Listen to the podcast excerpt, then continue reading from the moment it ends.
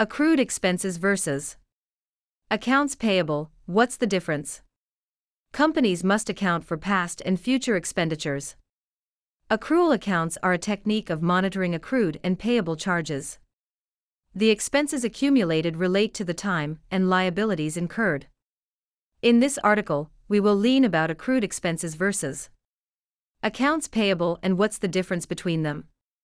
Accrual vs accrued vs account payable. The accounts payable, on the other hand, are short term obligations. We delve deeper into each kind of balance sheet item in the following sections. Accrued expenses. The future payments for goods and services previously provided by a company are additional costs, also known as accrued liabilities.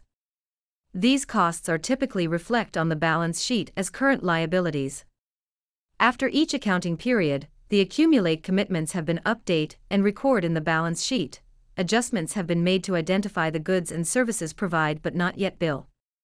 Labor wages not paid. Unpaid salaries for employees. The word accrued refers to anything rising or growing. When a business accumulates expenses, it increases the percentage of delinquent invoices. Costs incurred must be recorded, not paid under the technique of accrual accounting. Accounts payable. The continuing expenditures of a business that are usually short term obligations to be paid in default within a specified time are the account payable, AP, or payable.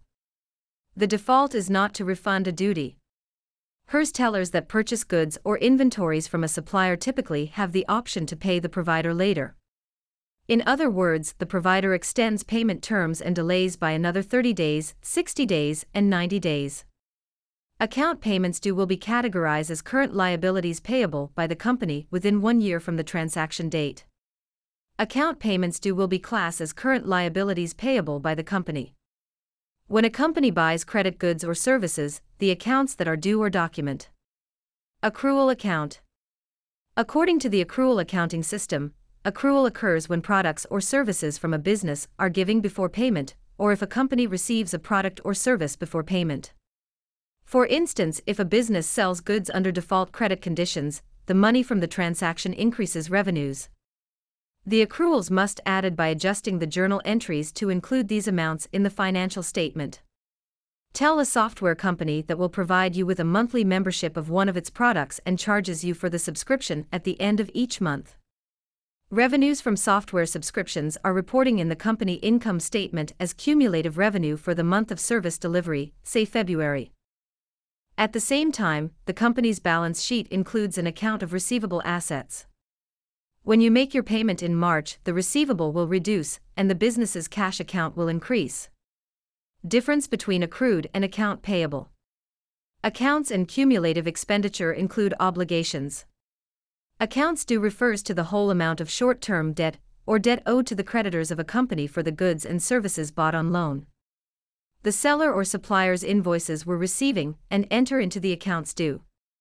However, the cumulative costs reflect the full responsibility of the business for the goods and services it has purchased or received.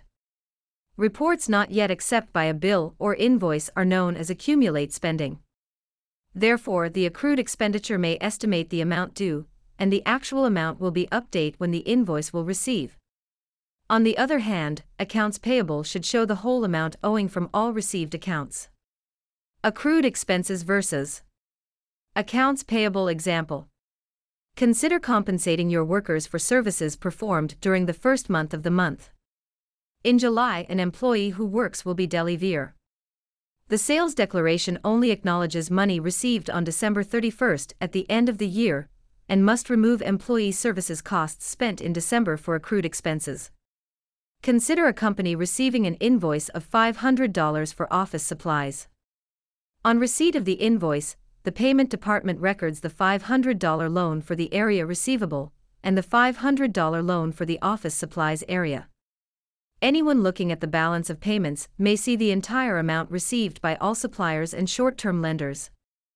The business then sends a payment check so that the accountant deducted $500 from the column of the payable account and added $500 to the checking account. Is accrued income an asset? As mentioned before, your accrued interest is reporting after your financial reporting period in your income statement. It shows as a current asset on your cumulative debt account and will update anytime you get payment in the future. Rotatable can help you automate your AP process, reduce the entry of human information, and provide you flexibility for future transactions. Ensure your accounts are accurate, save your team time, and simplify business payments with a demo. Final thoughts The benefit of having a business is that, please, you can manage it. There is no accounting for stone placement. Depending on the size, availability of staff, and technological infrastructure, specific methods work better than others do. Whether you record expenditures upon arrival or wait for a fact, the gap between cumulative expenses and the accounts due is essential to make intelligent financial decisions.